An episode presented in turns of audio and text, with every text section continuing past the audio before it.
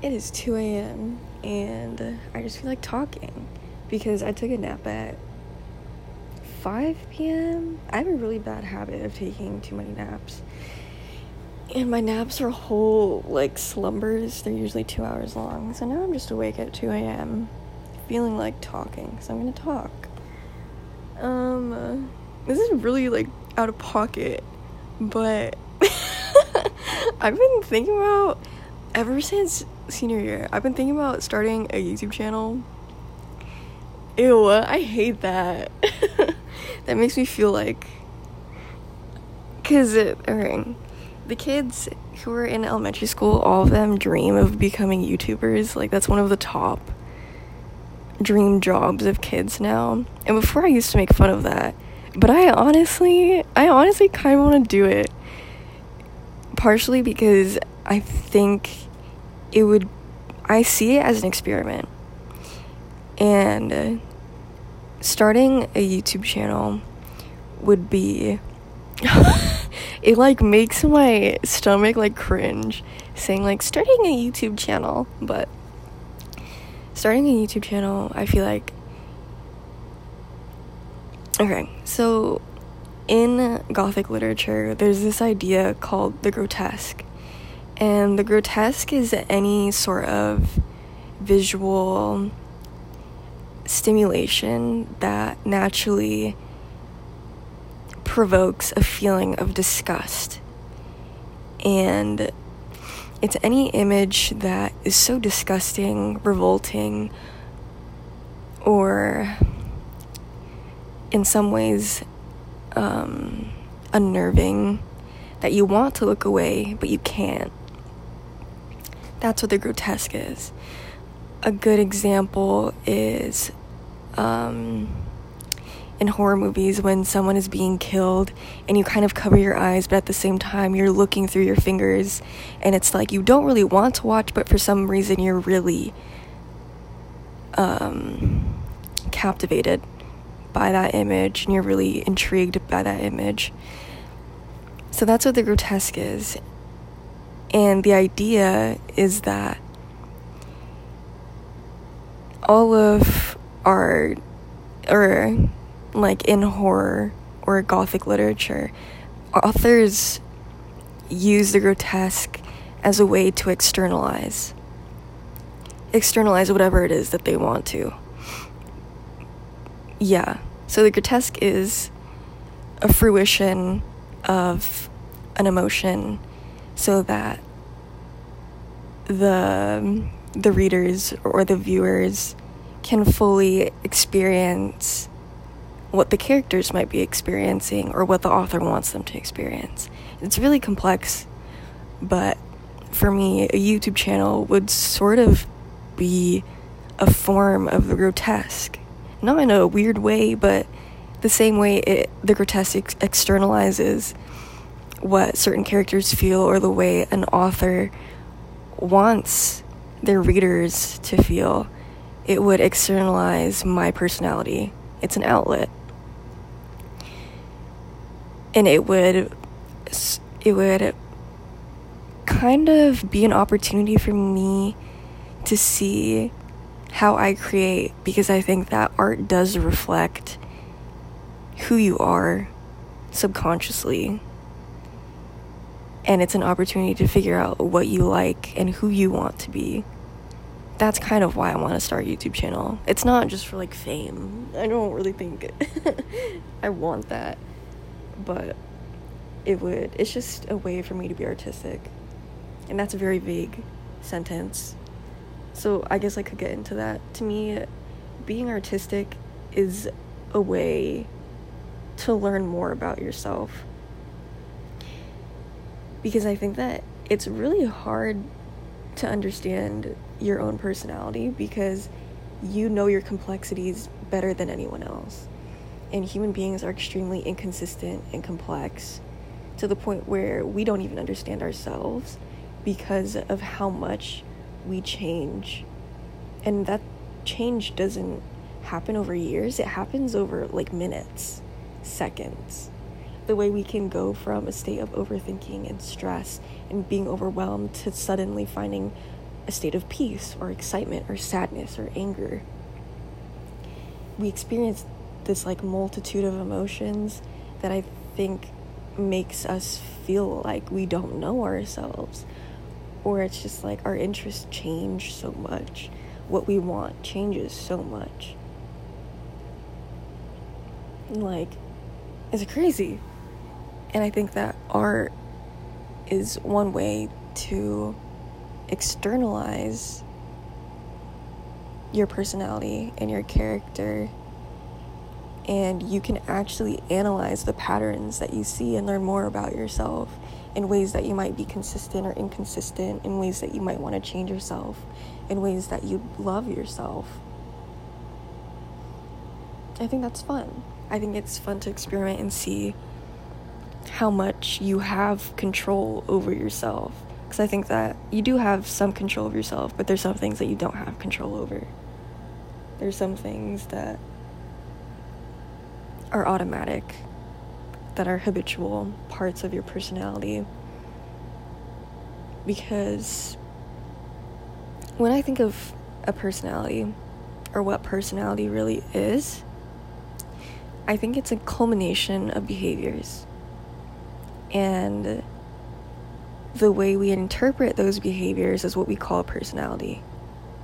Whether someone is nice, kind, um, funny, smart, extroverted, introverted, outgoing, shy, um, artistic, analytical. Like, we think of personalities as a culmination of adjectives. And the way that we determine or assign those adjectives is based on observed behaviors. But those observed behaviors are rooted in something as simple as neurons firing in our brain. They're really just habits. Because m- most of the time, we're not on manual mode. Most of the time, we are functioning on autopilot. And what that means is we're not fully in control and aware of every single one of our thoughts and behaviors. Because that's really tiring. It's really tiring to have to regulate all of your behaviorisms, all of your thoughts, and all of your emotions all at once. It's a survival mechanism that we use in order to conserve energy. That's what I think. And so, how much control over that, over those neurons, do you really have over those connections in your brain? Those are really hard to rewire. And those connections are what make up your personality. They can be rewired, but it takes time. And uh, I think that for a while, you're not going to have control because those neurons are going to be firing and they fire at a speed that's faster than your brakes. Your neurons will fire faster than you will be able to stop them. That's where I think we don't have control. But where I think we do have control is being able to rewire our brains so that we don't have to worry as much or so we don't have to stop our neurons from firing. We can control our brains so that our brains can better control us, so that we're okay with living on autopilot so that we don't have to be afraid of living on autopilot. We don't have to constantly be switching on manual mode because we don't like who we are. And I think that's the hard part. I think that's what growing up is. And I think that's why we have to make mistakes, especially when you turn 18. I feel like people see turning 18, or at least Filipinos, because turning 18 is your official introduction into adulthood adulthood. adulthood. But I think that being a young adult, that's when you should be making the most mistakes because that's when you can do the most learning. I fully 100% believe that making the mistake, making mistakes is the only way you can truly learn anything in life. Because you're doing it yourself, you're seeing it yourself. it's like if someone were to give you a manual and you're to read it, sure, like, okay, it's good guidance. And you can follow that manual step by step. You can do everything people tell you to do, avoid everything people tell you to avoid. But are you really your own person if you're doing that? I don't know. That reminds me of this TED talk I watched. It was about. I forgot what it was called. But was, he was basically a monk, a, a Buddhist monk. And he gave this an- anecdote. And there's basically a man and he really wants to climb a mountain. And so he decided that he's to sit at the bottom of the mountain in the valley. And every time a single every time a person comes down, he would ask them, "How did you climb the mountain and what did it look like on the top?" And every single time someone would say something different. And after a while, he accumulated all these stories and all of this knowledge, right? But he decided, you know what? Since I've already heard so many stories and I already know so much about it, I don't really see the point in climbing up the mountain myself anymore. And that can be interpreted anyway, you know. Some people might see that as him getting to cherry pick and only take away the positive experiences and sort of get to live in a more idealistic way. Kind of like I'm like jumping around everywhere, but when I watched what is it? Um, La La Land.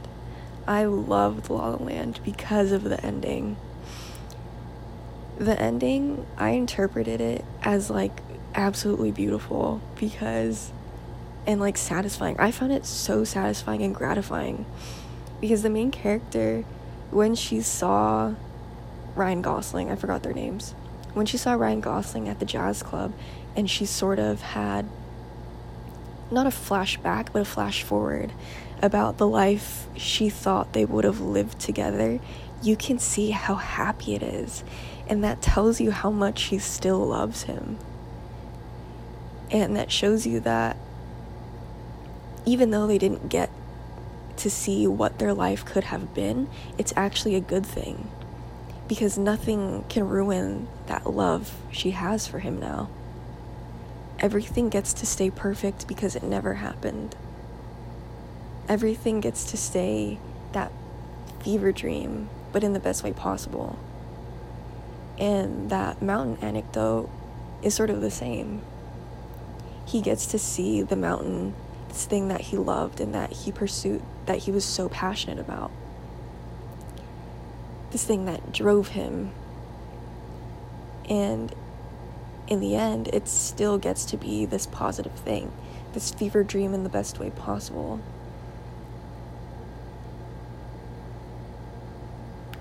But there's risk. There would have been more risk if he actually climbed the mountain himself. Because who knows?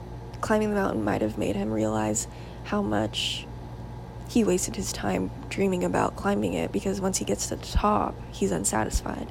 And it's not anything he dreamed it would be. And he's just sad. So there is risk. There's a lot of risk in making your own mistakes and choosing to see people's advice and experience as advice and guidance rather than a hard rule. Because you don't know what's going to happen, you know? But I think that's that's a test of character And that ties back into that's something you have control over. It's going to take time. You won't have full control over it at first. But when you put yourselves in those situations where you're testing yourself, you're putting yourself in a situation where you can learn what you need. If you never test your limits, you never find out that I need more discipline or that I have enough compassion towards other people. You don't know yourself fully unless you really challenge yourself and put yourself in situations that you feel like you're incompetent for. Like, imagine if a sprinter never ran like okay so let's take let's take someone who just runs 200 meters right hold on let me sneeze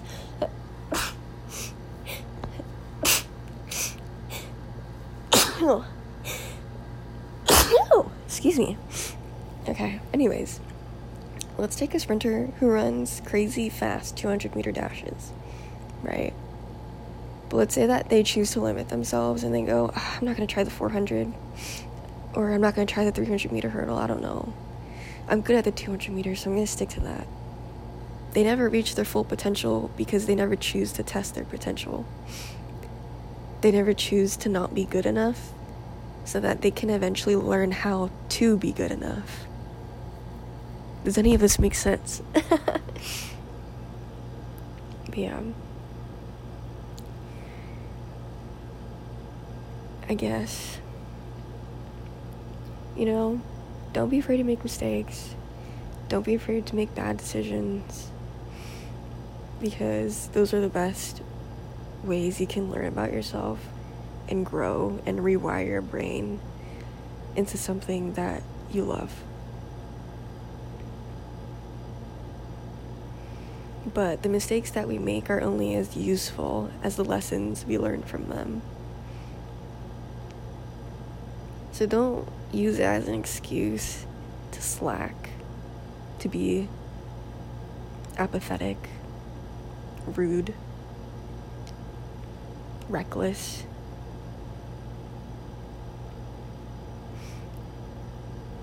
Use it with the right mindset. I think I'm gonna end it there.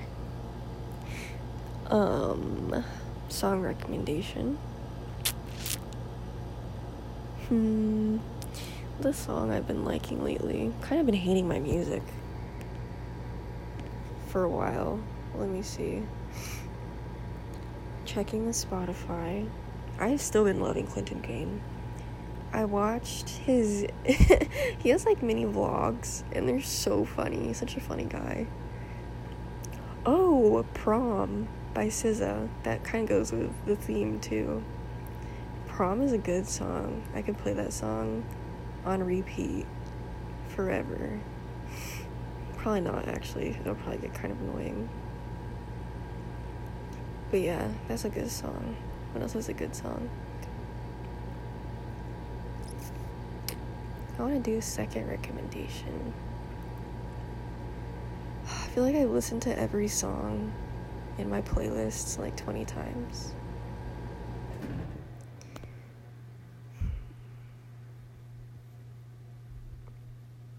Looking through like my indie pop slash alt rock playlist.